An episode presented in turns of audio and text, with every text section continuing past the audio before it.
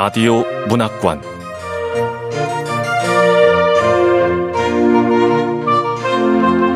한국 단편 문학 특선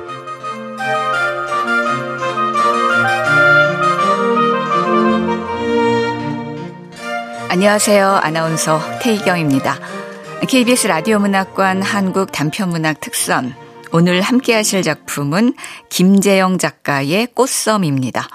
김재영 작가는 성균관대학교를 졸업했고 중앙대학교 대학원 문예창작학과에서 문학 박사 학위를 받았습니다.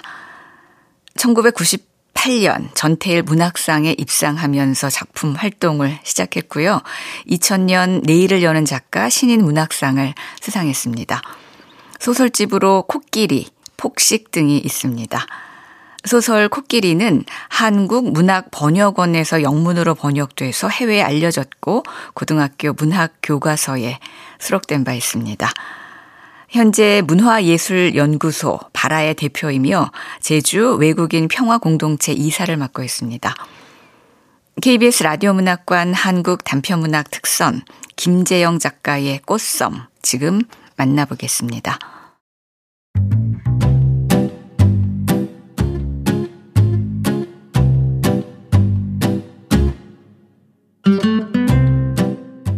꽃섬 김재영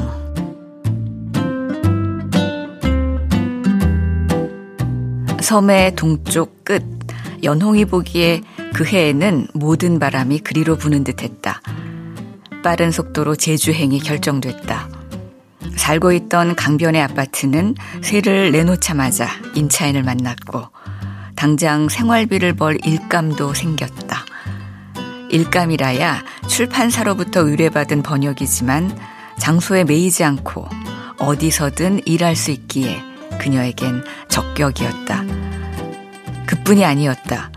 오래되었지만 아직은 쓸만한 바닷가 2층 집을 싸게 얻을 수 있었다. 집 뒤에는 널찍한 채마밭과 허름한 별채도 달려 있었다.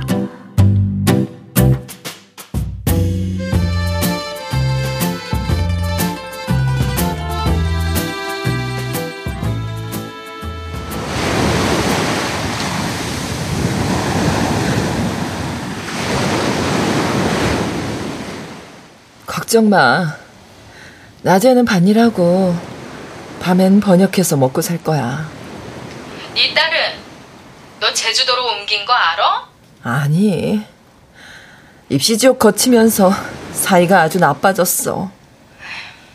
대중음악 하려는 애를 억지로 행정학과에 진학시켜서 그런가. 자퇴 후에는 집에도 잘 안 들어오고 연락도 잘 안 되고. 내가 엄마한테 모질게 굴은 죄를 받는 건지. 그래도 핏줄인데 적응되면 네가 딸한테 연락 한번 해. 어. 야, 파도 소리 들리지? 어. 하, 바다만 봐도 살 것 같다, 야.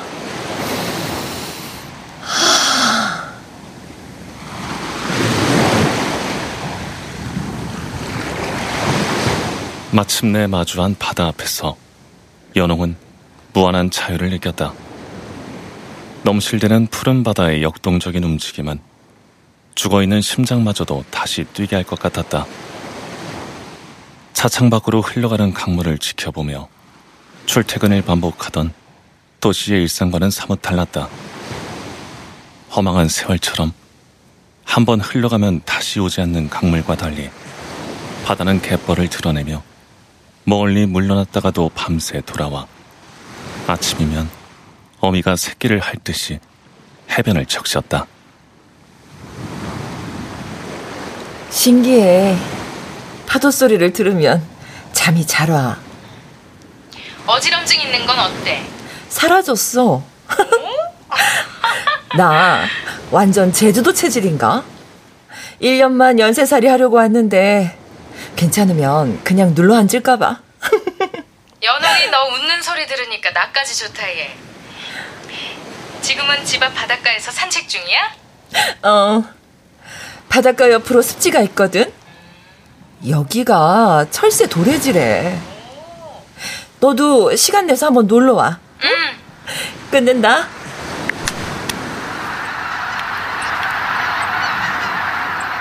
마을 근처에 철새 도래지가 있었다. 수많은 겨울 철새들이 날아와 습지 일대를 가득 채웠다. 어떤 새들은 무리를 이루고 어떤 새들은 외로이 어디론지 날아갔다. 일순 자기 자신이 철새처럼 여겨졌다. 남편과 이혼하고 자식에게까지 외면당한 채 외로이 이곳까지 날아온 나그네 새. 연홍은 어두운 생각을 떨쳐버리려고 좌우로 머리를 흔들어댔다. 아, 내가 또 옛날 생각을. 어머 깜짝이야. 뭐예요? 언제부터 거기 있었어요? 몰래 찍는 거 불법 아닌가? 당장 카메라 치워요. 어머머, 반말. 어디서 반말이 해요? 조, 조용히 좀 하라니까. 에이, 클렀군 클렀어. 못산 놈이 큰 소리 친다더니. 그쪽 때문에 중요한 장면을 놓쳤잖아요. 지금 막 수리매가 물오리 사냥하는 걸 포착했는데. 날 찍는 게 아니었나? 내가 할 게 뭐야? 그 사정을 내가 어떻게 알아요? 아 제가 실례했습니다. 사진에 마음을 빼앗기다 보니 저도 모르게 그만. 아, 그러저나 새로 이사 오셨나 봐요? 어디 사십니까? 저기 끄트머리 돌집. 근데 이사 온 줄은 어떻게 아세요? 이 동네 철새가 몇 마리 사는지도 다 아는데 아무렴 사람을 모르겠어요. 오, 끄트머리 돌집이라면 전방이 아주 좋은 곳에서 사시는군요. 전에는 나이 든 부부가 민박을 했는데 지금은 연로에서 읍내 아들네로 갔죠. 어, 동네 사정을 훤히 아시는 걸 보니 주민인가 봐요? 아니요. 전 시내 박물관 근처에 삽니다. 하지만 틈날 때마다 이 일대를 들며 새를 찍죠. 아, 새 연구하는 사람이거든요. 이 남자 번거지 모자 아래 눈이 막네. 그럼 새에 대해 모르는 게 없겠군요. 모르는 게 더 많죠. 하지만 알 만큼은 압니다. 저기 보이는 저 까만 오리는 이름이 뭔가요? 음? 종일 고개를 좌우로 흔들어대는 모양이 꼭 노망난 할망 같더라고요. 표현이 재미있네요. 물따른 말씀이군요. 오리보단 뜸부기에 더 가깝죠. 아... 저기 저기 보이는 건 청둥오리. 아... 저건 쇠오리. 그 옆으로 네. 흰뺨 검둥오리. 어... 뭐 댕기 흰죽지. 아 저는 고병선 박사입니다. 아.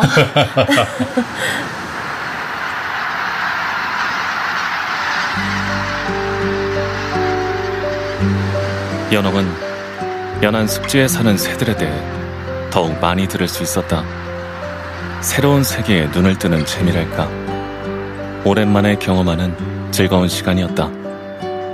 그날 이후로 연옥은 가끔 습지에서 고박사를 만날 수 있었다. 그러는 동안 계절은 변했고 추운 겨울이 지나자 습지를 가득 메웠던 새들이 하나 둘 떠나갔다. 허전하고 쓸쓸한 마음이 일었다. 그건 철새와의 이별 때문만은 아니었다. 사실 연홍은 새 일자리를 찾아야 했다. 육지에서 가져온 번영 일은 이미 마무리되었는데 새로 들어오는 일감은 없었다.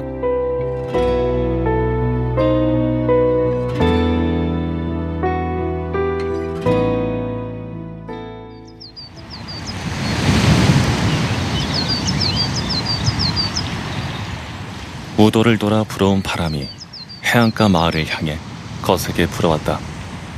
때로 모든 걸 날려버릴 것처럼 거칠게 불어댔지만 육지에 매서운 꽃샘 바람과는 달리 세기에 비해 따스했다. 기세 좋게 육지로 올라온 봄바람은 여기저기 새 생명의 기운을 퍼뜨렸다. 돌담 아래에서 등불처럼 피어난 노란 수선화를 지켜보다가 연홍은 문득 생각했다. 혼자 적적하게 보내느니 생활비도 벌 겸 카페를 차려볼까? 연홍은 아래층을 카페로 개조하고 2층 일부는 객실로 꾸미기로 마음먹었다. 손수 페인트 칠을 했고 싸게 구입한 중고 가구는 뼈 좋은 마당에서 깨끗이 손질했다. 다음 날에는 오일장에서 산 상추와 고추, 호박 등 각종 모종을 텃밭에 심었다. 잘 잘할지 모르겠네. 어. 제비.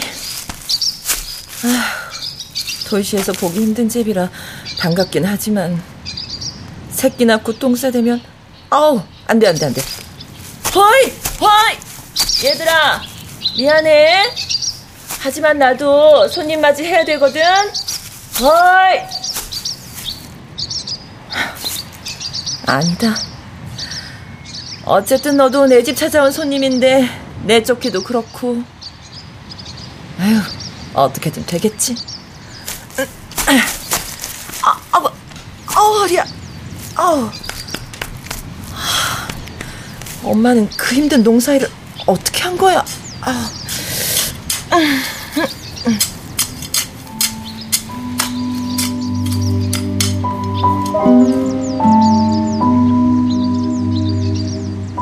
흙을 만질수록 쏟아져 나오는 검은 돌처럼 수많은 생각들이 호미 끝에서 생겨났다. 다자란 새끼에게 먹이를 주지 않는 새처럼 유독 냉정한 어머니였지만 그래서인지 바라는 것도 없었다. 어머니에 대한 반감으로 연홍은 자기가 낳은 딸에게만은 원 없이 잘 해주리라 다짐했다. 집안일 하나 안 시키고 공부에만 전념하도록 온갖 정성과 관심을 쏟았다. 그렇게 열심히 길렀지만 결과는 같았다. 모녀간의 불화, 그리고 오랜 단절.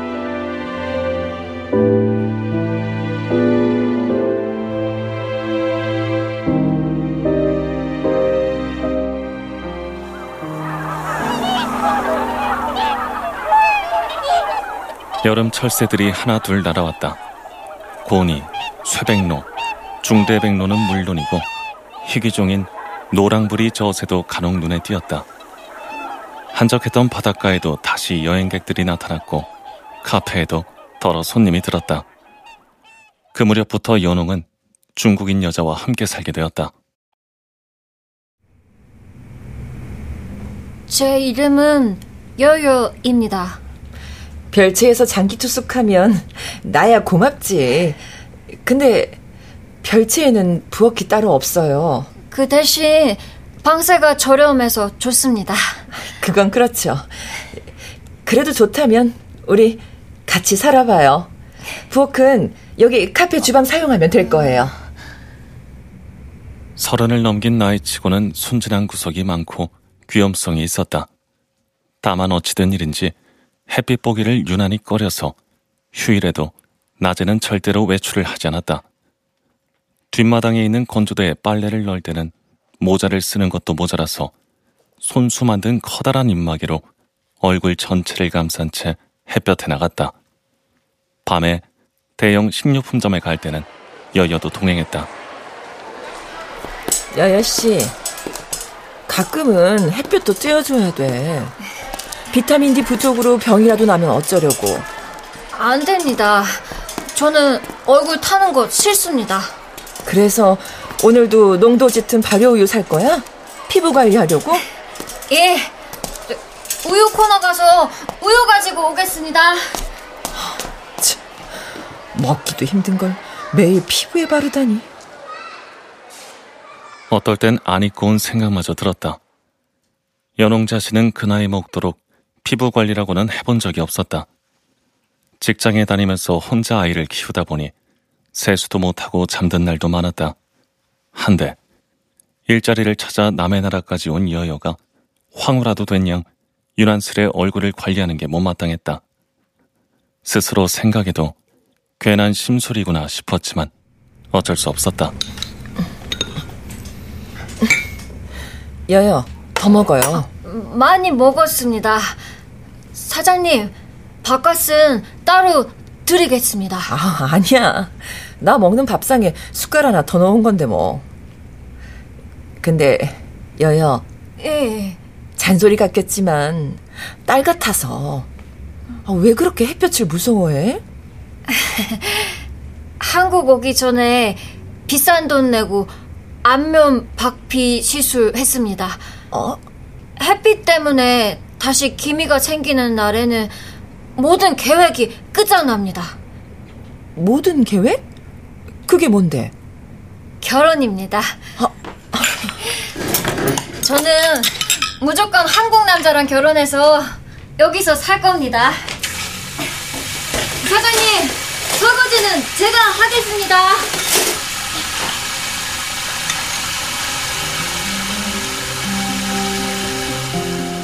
연홍은 더 이상 할 말을 잃은 채 멀뚱히 바라만 보았다.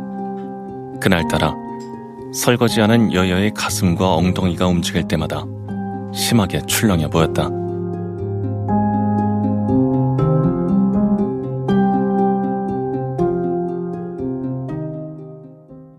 손님 중에는 어린아이를 데려온 가족도 많았다. 아이들은 제비집을 발견하면 신기해하면서 주변을 서성였고 갓 태어난 새끼의 노란 주둥이가 보이면 몹시 기뻐했다. 아빠, 저새 제비 맞지? 흥분올브에 나오는. 음, 어, 제비는 맞는데, 아, 저 똥, 저, 위생적으로 괜찮나? 하지만 대부분의 어른들은 하얀 똥이 현관 앞에 떨어져 있는 걸 마땅찮아 했다. 고 박사가 오랜만에 연홍의 카페를 찾은 것도 그 무렵이었다. 주말 손님을 받을 준비로 다소 부산한 오후였는데 고 박사가 불쑥 나타났다. 예닐곱 명의 청소년이 뒤따라 들어왔다. 오는 동안 목이 말랐는지 아이들은 제각각 음료부터 주문했다. 풋풋한 청소년들로 북적이니 실내 가득 활기가 차올랐다. 고 박사 손에는 통발처럼 얇은 망을 댄 물건이 들려 있었다.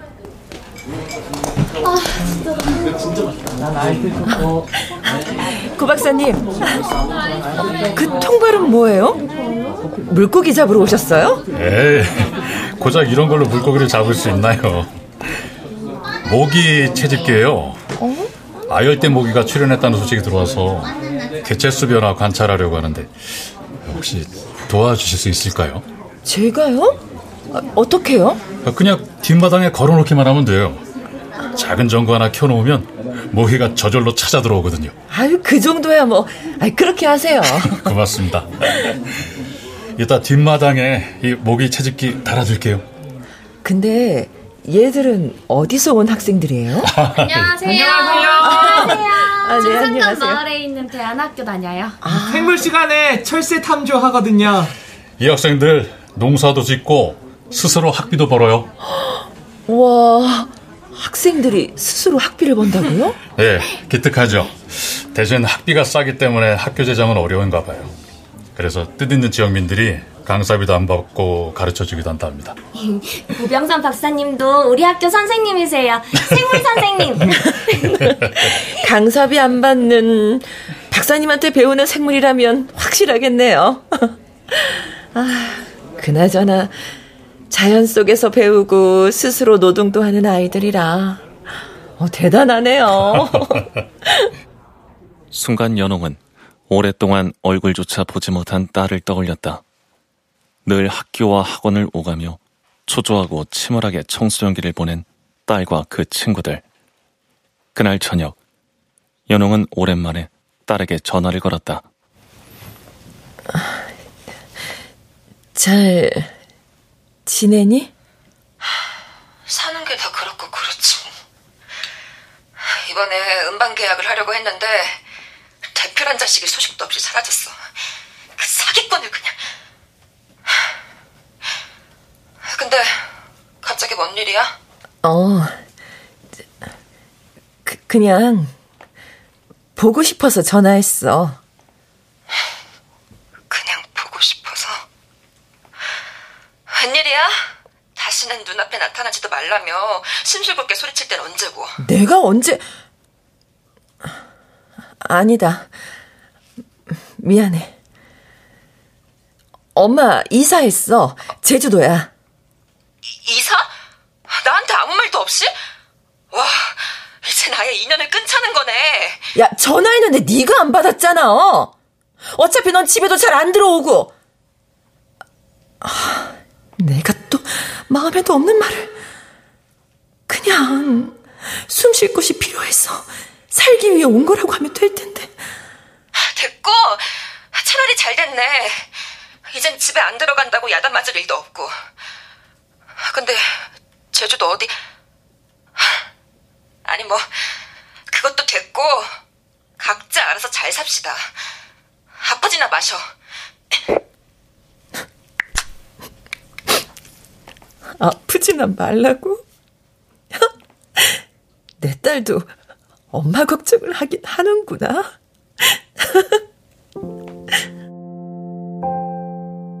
평소처럼 불편한 대화였지만 마지막 말에 가슴이 아려 울컥 눈물이 치솟았다. 마음이 갈팡질팡했다. 카드빚을 좀 갚아주겠다고 할 걸 그랬나? 아니, 낭비하는 버릇 고치라고 따끔하게 야단이라도 칠걸. 나 집 나올 때 우리 엄마 마음은 어땠을까?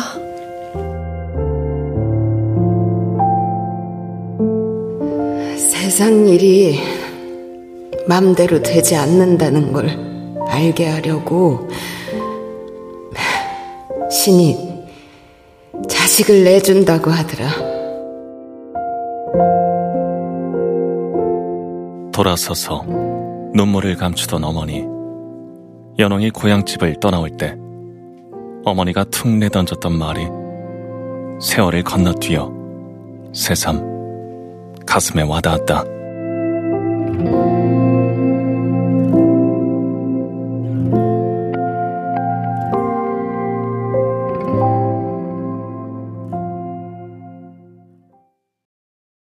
새로 돋은 갈대며 옥새가 하루가 다르게 쑥쑥 키를 키웠다. 연옥은 혼자 습지 안쪽까지 갔다. 폐허가 된 양어장을 지나 좀 더 걸어가자 마당 정갈한 작은 절이 나왔다. 대웅전 앞에서 합장을 하고 뒤돌아 나오다가 노승과 마주쳤다. 스님, 허락도 없이 들어와 부처님께 소원을 빌었습니다. 어이구, 허락이라니요. 당치 않습니다. 그래, 무슨 소원을 빌었습니까? 딸아이와 불화가 심해 속상하고 또 그의 앞날도 걱정이 되어 해결책을 알려주세요 했어요. 음, 과거에 붙들린 자는 괴로움에 시달리고 미래를 걱정하는 자는 불안으로 잠 못 든다고 하지요. 그저 사바세계 인연을 소중히 여기며 살다 보면 답이 생길 겁니다. 네. 늘 어머니나 딸 때문에 힘들다고 여겼는데 그게 아닐지도 몰라. 언제나 내가 제일 문제였는지도. 하, 어째서 그런 생각을 못하고 살았던 걸까? 돌이켜보면 어머니도 일찌감치 남편과 사별하고 혼자 자식을 키운 가여운 분이었다. 야속한 딸아이의 얼굴과 한숨 짓던 어머니의 모습이 뒤섞여 눈앞에서 아른거렸다. 그 즈음 고박사와 학생들은 모기 개체수를 확인한다는 이유로 자주 찾아왔다. 하루는 모두 탁자에 둘러앉자 고 박사가 가방에서 무언가를 꺼냈다. 청화백자 도자기였는데 원형의 접시 가운데 특이한 문양이 그려져 있었다. 자세히 들여다보니 가운데에 아주 작은 구멍이 있고 그 구멍을 중심으로 상징적으로 보이는 여러 형상이 연결되어 있었다. 얘들아, 네. 이게 무슨 문양일까? 어, 가운데 구멍 아래에 있는 건 사람처럼 보여요. 구멍 오른쪽은 네 발로 걷는 동물처럼 보이고 구멍 위로 그려진 세 가닥 실금은 식물이죠. 어, 내가 봐도 식물 같은데? 풀 위쪽에 있는 흰 동그라미와 검은 동그라미는 해와 달을 뜻하는 것 같고. 한데 구멍 왼쪽은 뭐죠? 새 같기도 하고 아닌 것 같기도 하고. 이건 새와 물고기를 합한 모양이에요. 아. 날개와 지느러미로 물속과 하늘을 가로지르는 생명들이죠. 이 모두를 합해 인드라망 문양이라고 부릅니다. 인드라망이 뭔데요? 인드라망은 인도의 고인 산스크리트어로 인드라의 그물이라는 뜻이야. 끊임없이 연결돼 온 세상으로 퍼지는 법의 세계를 뜻하지. 어, 쉽게 말하자면 생명의 그물 같은 거. 어, 가운데 가운데 있는 이 구멍을 그물코라고 생각해봐. 지구상의 모든 생명체들은 이처럼 하나로 연결돼 영향을 주고받으며 살아가는 그물코인 거지. 우리는 모두 서로 연결된 그물코니까 작은 생명도 함부로 다루지 말라는 말씀인가요? 옳지, 바로 그거야. 오호, 이새 암수 구별도 못하더니 그새 득도를 해버렸네.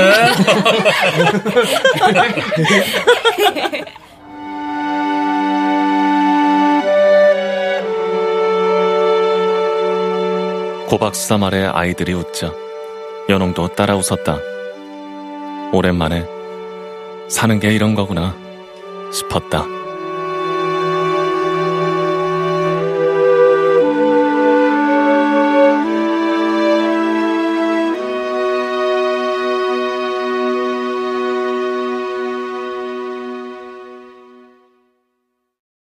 마당 잔디를 가꾸느라 땀을 잔뜩 흘리고 난 어느 오후 고 박사가 자신의 친구를 데리고 찾아왔다. 살집 좋고 낯빛이 흰 중년 남자를 그는 장 소장이라고 불렀다. 제주시청 근처에서 집사람하고 같이 병원 운영합니다. 장 소장님은 병원도 하지만 외국인 인권단체도 없는 봉사도 하거든요. 여기 별채 중국이 살잖아요. 그래서 데려왔어요. 아, 잘 오셨어요. 여여가 한국말은 제법 하는데 글 쓰는 거 서툴러서 한국어 교실을 찾고 있었거든요. 음. 장 소장님, 혹시 가까이에 한국어 교실이 있을까요? 아유, 그럼요. 지금 당장 알아볼게요. 어디 보자. 장 소장은 즉시 어딘가로 전화를 걸더니 잠시 뒤에 여여를 불러 옆에 앉혔다. 그는 근처 읍내에 이주 여성을 위한 한국어 교실이 있다면서 약도까지 그려가며 친절하게 알려주었다. 그런데 문제는 여여였다. 한국어 교실에 다니지 않겠다고 완강히 거부했다. 기뻐할 줄 알았는데 의외였다. 여여, 혹시 햇볕 쬐는 게 싫어서 외출 안 하겠다는 거야? 걱정 말아요. 수업은 보통 저녁에 있으니까. 절대로 안 갑니다. 사장님, 나 동영상 보면서 혼자 공부할 수 있습니다. 왜 그래? 아니, 무조건 안 간다 그러지 말고. 아유, 사장님. 아, 네. 장 소장님하고 여여 씨 두 사람 편하게 얘기하라 그러고, 우린 모기 채집기나 보러 갈까요? 아, 네. 고 박사는 실과 바늘을 챙겨 뒷마당으로 나갔다. 연홍도 자리를 피해줄 겸 따라 나갔다. 고 박사님, 실과 바늘은 왜요? 지난번에 보니까 모기 채집기에 구멍이 났더라고요. 여기 구멍 난 거 보이죠? 어머, 진짜네. 아, 어쩌다 그랬을까요? 강풍에 나뭇가지가 날아와 찢어놓은 모양이에요. 지난번에는 늦어서 그냥 돌아갔지만 오늘은 수선해야겠다 싶어서 마침 근처 절에 볼 일도 있고. 근처 절에요? 저, 혹시 저 습지 안쪽에 있는 작은 절 말씀인가요? 예. 그 절이 바로 제가 태어난 곳이에요. 절에서 태어나요? 아, 그럼 혹시 부친이 대처승... 아니요, 아니요. 어머니가 원래 신방 무당이었어요. 더 이상 굿을 청하는 곳도 없는 데다 설상가상으로 아버지마저 바다에서 풍랑을 만나 돌아오지 못하니까 살 방도가 없었던 거죠. 좀 걸을까요? 네. 안 그래도 답답해서 바다가 보고 싶었는데.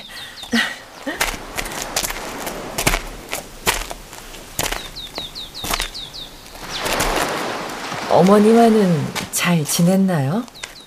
아니, 사실 전 친정어머니와 사이가 안 좋았거든요. 신방 출신에다 공양간 보살인 어머니를 부끄러워한 적도 많았어요. 하지만 머리가 커지면서 내가 어리석었다는 걸 어렴풋이 알게 되더군요. 어, 대학 입학 원서를 쓸 때 처음으로 내가 제일 잘 알고 좋아하는 게 뭘까 생각해 봤어요.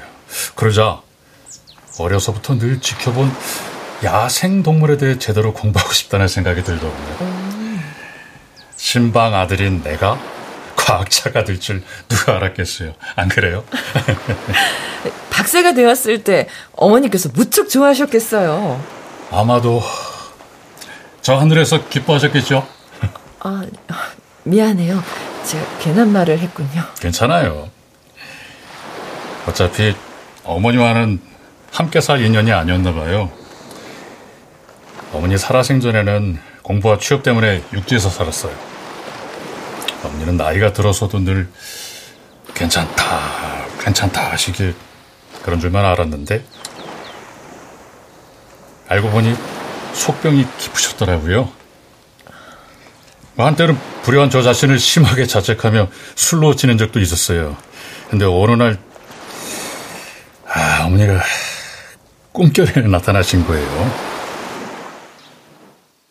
난 괜찮다. 괜찮아. 고개를 끄덕이며 안아주시더군요. 그때 비로소 깨달았어요. 어머니에 대한 우울한 사무국조차 집착일 뿐이라는 거. 이제는 이 자연이 바로 내 어머니라 여겨져요. 어머니! 제 말이 맞죠? 마치 어머니께서 들을 거라 믿는 것 같네요. 물론이죠. 일설에 의하면 인간이 하는 말과 생각은 모두 저 높은 우주에 전달돼 진동을 거듭한대요. 오래오래 보관됐다가 다시 되돌아오는 거죠. 그러니 하늘에 계신 어머니도 거듭되는 진동 속에서 제 말을 들을 수 있지 않겠어요?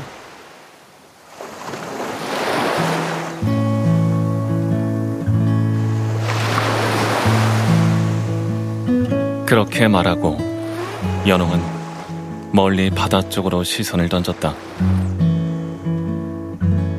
고향 마을 뒷동산에 누워 계신 어머니가 아련히 떠올랐다.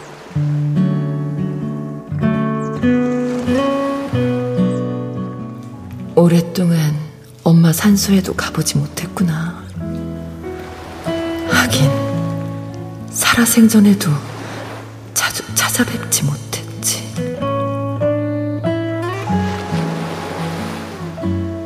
후회와 자책감이 밀려왔다. 고학으로 어렵게 대학에 다니고 스스로 번 돈으로 혼인했다는 이유로 어머니를 돌아보지 않은 세월. 그 원망의 말이 우주를 진동시켜 딸아이에게 고스란히 전달된 걸까? 부모를 미워하며 인연을 끊고 사는 게 집안의 내력처럼 되어버렸다.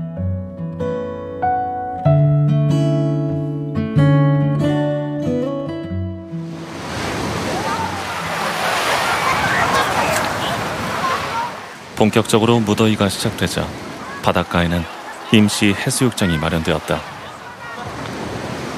성수기라 그런지 연홍의 카페도 손님이 부쩍 늘었다. 숙박 손님이 들이닥치기 전에 미리 식사를 마쳐야 하는데 여여가 나타나지 않았다. 여여한테 뭔 일이 있나? 최근에 얼굴도 부석해 보이고. 한 달쯤 전에는 머리가 허연 초로의 남자가 찾아와서 함께 외출을 했다. 여여는 자기를 한국으로 데려온 분이라며 반기는 기색이 역력했지만 연홍 보기에는 그다지 믿음직한 인상이 아니었다. 여여, 어디 아파요? 괜찮...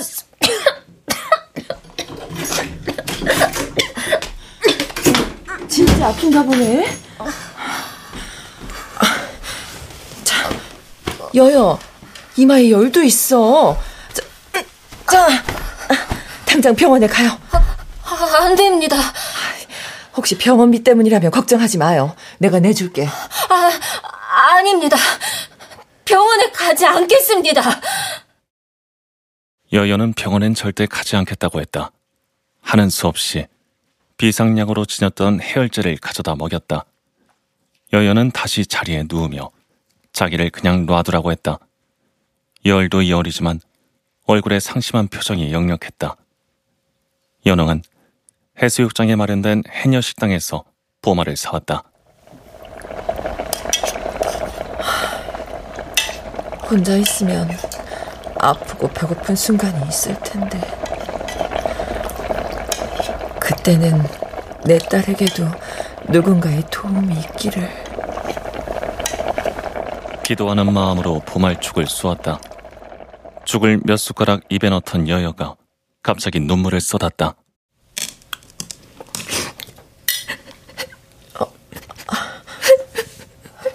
무슨 일 있구나, 여여. 저, 숨기지 말고 당장 말해봐요. 이제 진짜로 아무나 하고 결혼해야 합니다. 어? 그건 또 무슨 소리야? 지난번에 여기 찾아온 나이든 아저씨 생각나지요? 어, 어. 나를 한국으로 데려온 사람인데 그 사람 말이 내 체류 비자 기한이 이미 지났다고 했습니다. 그래서 잡히면 곧장 추방된다면서. 어, 어떻게? 추방되기 싫으면 늙어 빠진 자기하고 혼인해야 한답니다. 뭐? 그러면서 강제로 나를. 여여, 여여. 잘 될 거야. 어, 다 잘 될 거야. 여여 말을 들어보니 사기를 당한 모양이었다. 한국만 가면 무조건 한국인과 결혼하게 해준다는 브로커 말에 속은 여여가 한심하면서도 안쓰러웠다. 어찌 보면 혼자 힘으로 대학을 가겠다고 무작정 상경했던 젊은 날의 연홍 자신을 보는 듯도 했다. 다음 날 오랜만에 시내에 나온 여여는 사방을 둘러보느라 정신이 없었다. 처음 만났을 때 들고 온 분홍색 가방 하나를 꼭 붙든 채였다. 그러고 보니 입고 있는 셔츠도 신발도 분홍색이었다. 핑크 공주님, 아무 걱정 말아요. 잘 해결될 거야. 어, 사장님, 요요 씨. 잘 왔어요. 아, 어, 저, 고 박사님은요? 소장님 병원에서 만나기로 했었는데. 음, 대안학교에 문제가 생겨 경찰서 갔어요. 문제요? 이 학생 한 명이 학교를 빠져나가 며칠째 돌아오지 않았나 봐요. 어머. 뭐 아이들끼리 다툼이 있었나 본데 행방을 찾는 중이래요. 이래저래 답답한 날이네요. 저, 장 소장님, 우리 여여는 괜찮을까요? 음, 저 따라오시죠.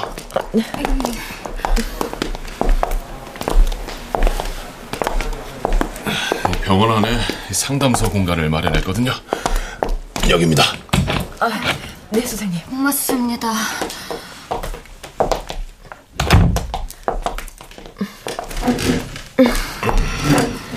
저, 여여가 처한 상황은 전화로 말씀드린 그대로입니다. 음, 생각보다 별로 어려울 것 없겠는데요.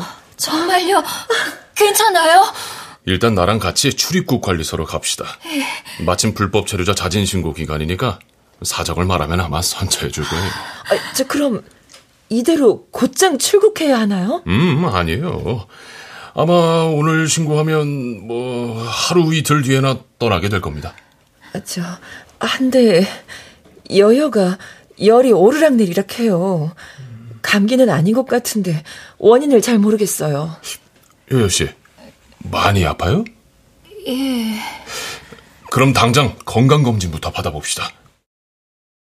일처리 방식이 시원시원한 사람이었다. 진료실로 간 여여는 한 시간쯤 지나 돌아왔다. 여여도 장 소장도 표정이 어두웠다. 아, 이대로 출국하기는 어렵겠어요. 정밀 검사를 해야 정확한 병명을 알 수 있겠지만 급성 질환이에요. 우선 입원할 병원부터 찾아봅시다. 우리 병원은 입원실이 없어서.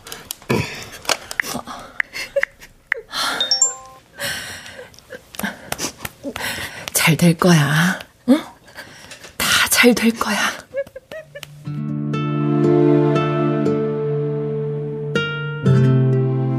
소장은 여기저기 연락을 취했다. 눈물이 그렁그렁한 여여를 연홍이 가슴에 안았다. 기어코 눈물을 흘리고 마는 여여의 등을 마냥 쓸어내릴 뿐 달리 할 말이 없었다. 어디선가 말라가는 초목의 옅은 냄새가 났다. 연홍은 숨을 깊이 내쉬어 가을을 잉태한 쓸쓸한 공기를 밀어냈다.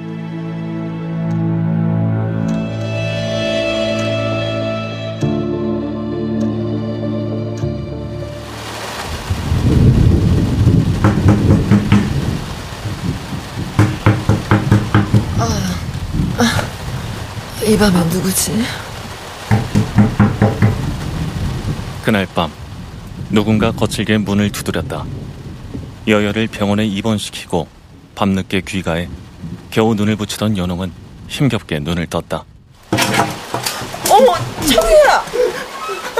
아줌마, 살려주세요. 대안학교에 다니는 철우였다. 비에 젖은 점퍼에서는 물이 뚝뚝 떨어져 내렸고 신발은 어디서 잃어버렸는지 종아리부터 발까지 온통 상처투성이었다. 연홍은 우선 수건을 건네고 따끈한 코코아를 한 잔 먹였다. 그러고 나서 자초지정을 물었다. 애들이랑 다투고 나서 학교를 탈출해 곧장 고자월 숲으로 들어갔어요.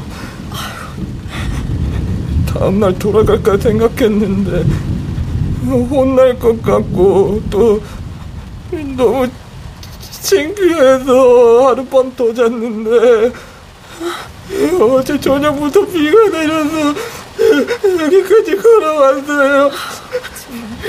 근데 아줌마 어, 저 배고파 죽겠어요. 어?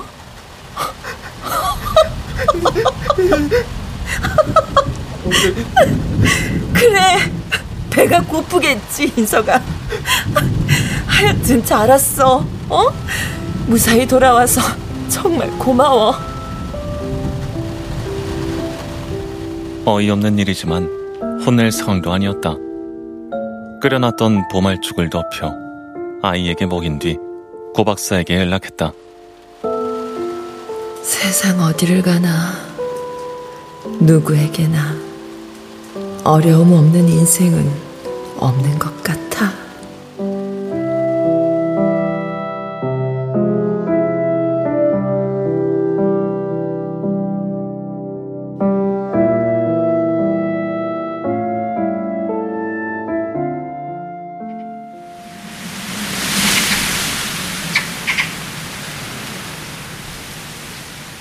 투명한 가을 햇살을 받은 한낮의 습지가 윤슬로 반짝였다. 온갖 생명을 품어준 키 큰 갈대숲이 가을바람에 흔들릴 때마다 새떼가 이리저리 날아올랐다. 정처 없이 걸으며 그 풍경을 지켜보던 연홍은 지난 봄의 처마 밑을 떠나 하루아침에 사라진 제비들을 떠올렸다. 갑자기 사라지다니. 어디서든 잘 있으면 되지 뭐.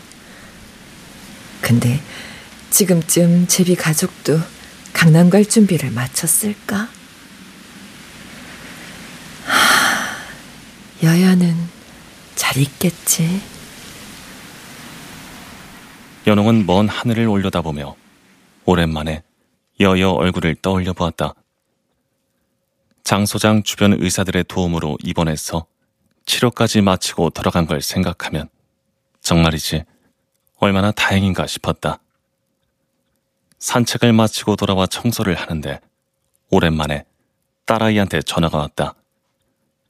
가을날의 코스모스처럼 부드럽게 전화를 받으려 애썼다. 그래서일까? 어쩐 일인지 딸이 속내를 털어놨다. 은간에서 대표한테 사기당하고 나서 몸과 마음이 한동안 힘들었는데 아프니까 제일 먼저 엄마 생각이 나대. 아팠어? 이제는 괜찮아? 아픈 데 없어? 괜찮아. 다행히 주변에서 도와줬어. 엄마. 어. 근데 이름이 뭐야? 무슨 이름? 카페 이름 말이야. 아, 꽃섬. 촌스럽긴. 사랑이 꽃피는 섬을 줄인 거야. 더 촌스러워. 무슨 애정 결핍증 같잖아. 내가 이름 바꿔줄게. 기다려.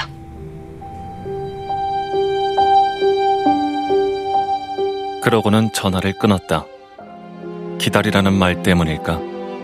기분이 나쁘지 않았다.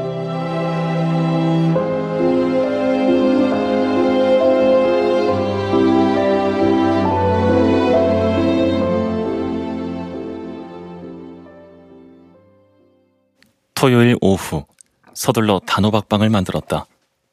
빵이 고소한 내를 풍기며 익어갈 즈음 학생들이 시끌벅적 안으로 들어섰다. 여름 내 농사일과 바깥 활동으로 새까매진 학생들이 광주리를 들고 와서 탁자 위에 내려놓으며 자랑스레 말했다. 직접 농사지은 메밀로 부친 배추전이에요. 이건 삶은 감자고요. 이건 찬밥에 누룩을 넣어서 발효시킨 저농도 알코올 음료예요. 제가 만들었어요. 그동안 정말 감사했습니다. 감사했습니다. 나야말로 많은 걸 배웠어. 정말 고맙다. 우리가 더 고맙죠. 덕분에 땡볕도 피하고 비바람도 피하고 어디 그뿐인가요? 매번 맛있는 빵과 음료까지. 오늘 철새와 작별하는 마지막 수업이라기에 저도 따라왔습니다. 자자자자 철새와 이별하기 전에 배부터 채웁시다.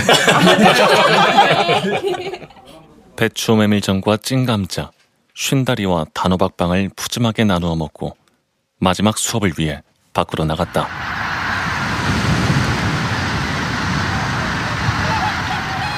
학생들은 각자 흩어져 사진을 찍거나 채집해온 각종 새털들을 늘어놓으며 새 이름 맞추기에 열중했다.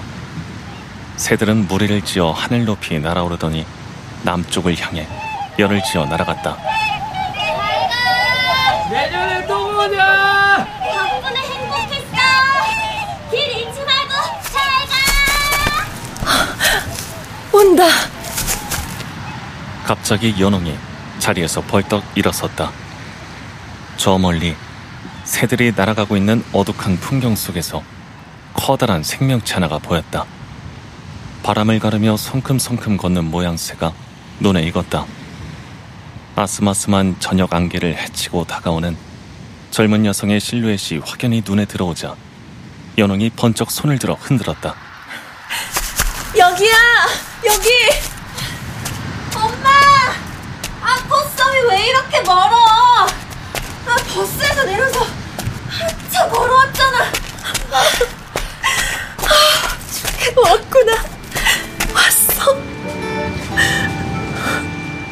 연홍은 짐짓 투덜대는 딸의 목소리에 이끌려 홀린 듯이 앞으로 달려나갔다. 그 순간 쉼없이 출렁이던 검푸른 바다 위로 달이 떠올랐다. 휘황한 달빛의 의지에 먼 길을 가르는 철새들이 하늘을 가득 메웠다.